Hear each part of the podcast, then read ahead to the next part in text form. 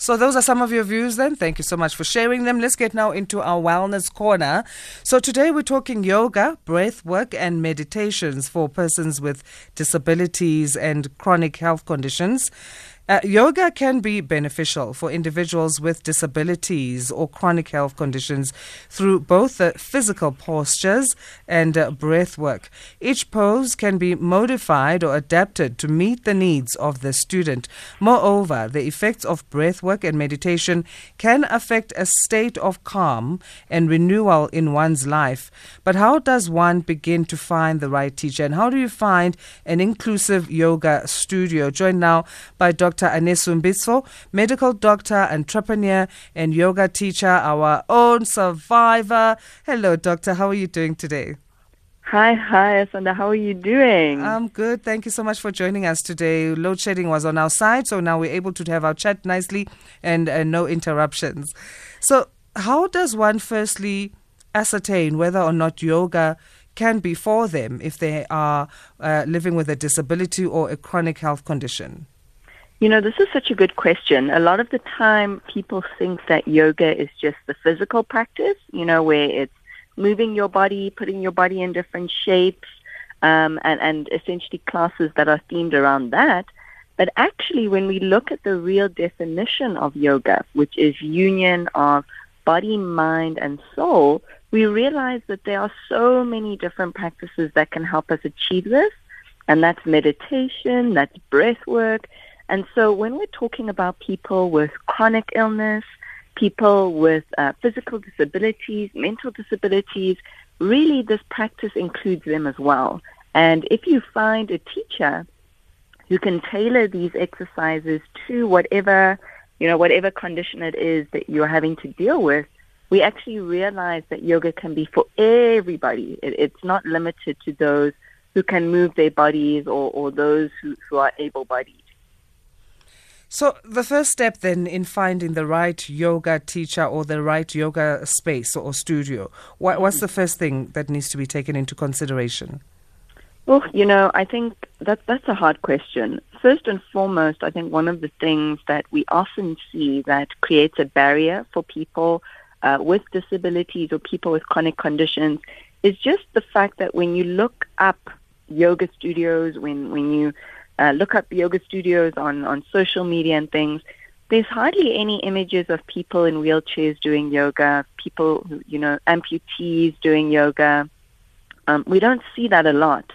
And so uh, what I often say is that it's, it's really the responsibility of yoga teachers, of wellness practitioners, really whatever form of wellness you're practicing, to make sure that when you, when people look, come across your website, come across your social media page that they in some way see themselves represented in the images that you have there or even in the language that you use.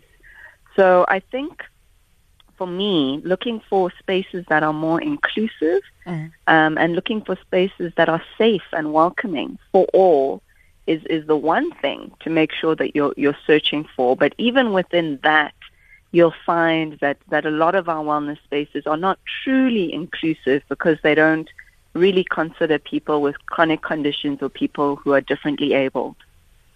So let's talk the types of yoga and uh, how one should choose. Mm-hmm.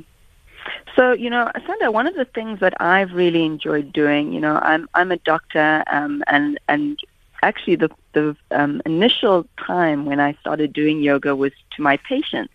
So I had patients who, who had terminal illness, some who were suffering from cancer. Um, I had patients who had had back injuries and, and couldn't do group-based classes because of their injuries. And I started doing yoga with them because those were my patients. You know, those are the mm. people I was seeing on a day-to-day basis. And what I learned from them is that you take it day by day. So with my with my patients with cancer, we would do more restorative based yoga um, early on when they were still able to have the strength to move their bodies. And, and really restorative yoga is, is a slow-paced form of yoga. And like the name implies, mm. you're not really there to build strength or to, to put your body through strain. Instead, you're trying to relax the muscles, uh, relax the mind, and just bring yourself to a deeper state of, of restoration or of peace. So that's a really great form of yoga. Um, if you have people who are generally not as strong or bodies that are a bit more frail, uh, that are in their recovery journey, that's one style that you can look at. But then when we start to look at people who are, say, wheelchair bound or people who are amputees, that's more now specific, where you're specifically looking for a yoga teacher who can tailor the classes that you're doing according to whatever condition, you know, you're working with. So we have chair-based yoga, mm-hmm. which people, you know, with able bodies can do as well. That's a really great practice where the whole class is themed around using a chair. So if you are an amputee, if you're somebody who's wheelchair bound, that doesn't limit you because you're essentially using the upper body or you're using the chair to help you with some of the postures. So chair yoga is really great, really accessible. But then sometimes we have people where even that is, is a limiting factor. And that's then when you start looking at more breath work practices, more meditative practices where the body really doesn't feature in the class at all. And really you're using things like breath work and meditation to find more deeper states of calm and deeper states of peace. So breath work and meditations then, what will the benefits here be? The main thing is stress reduction, the emotional well-being that you find. But you know what? In my experience, when working with people who are differently abled, the main struggle there is is the isolation that comes with that, where essentially, uh, apart from you having to adjust to you know, essentially dealing with a new body or a new way of functioning, your whole society is is built around not including you. You know, you mm from from the seats that we have on on on public transport to the fact that there are stairs leading to almost every business establishment, you really start to feel like the world is not made for you and, and that you're isolated from the world around you. And one of the things that breath work and meditation do inherently, regardless of who you are, is bring you to a deeper state of peace and bring you to that realization that we are all connected in some way. And I think that's the wonderful thing about these practices. Like we said, yoga means union, it means connection. Mm. And whether that's you connecting more deeply with yourself, understanding the things that your body can actually do rather than focusing on what it can't, and then also bringing yourself into a community where usually, and I'm gonna I'm gonna preface this yeah. with a disclaimer of usually wellness spaces are, are there as communities that, that are more understanding, communities that are welcoming. And so I think there's so much to gain from doing breath work, from doing meditation, especially if you're in a space where you feel like, you know, you're struggling to, to connect with yourself. That's where this practice really, really brings the gold. All right, let's talk now how to measure. Once you've decided on the type of yoga you're going to do, this one works. Uh, how to measure when it's time to switch the types for maximum benefit, or uh, do you even switch at some point? I think for me, it's it's really dependent on each individual, um, and I, I like the the um, the practice of including lots of little things in your daily routine mm-hmm. rather than say focusing on just breath work for a couple of months and then moving to meditation. Instead, for me, it's about how can you bring in a little bit of movement according to your capacities, you know, by doing some restorative yoga.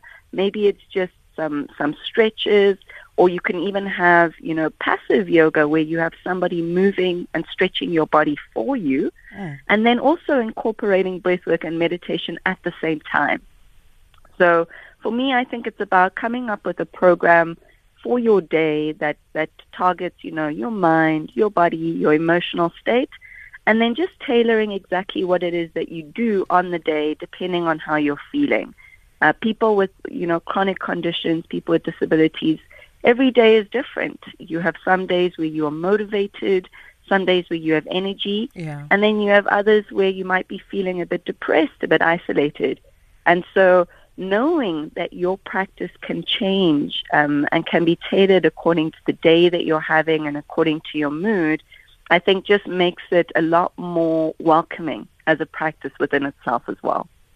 All right. So let's share your details then. Uh, those who want to connect with your space, the Nest space for some yoga.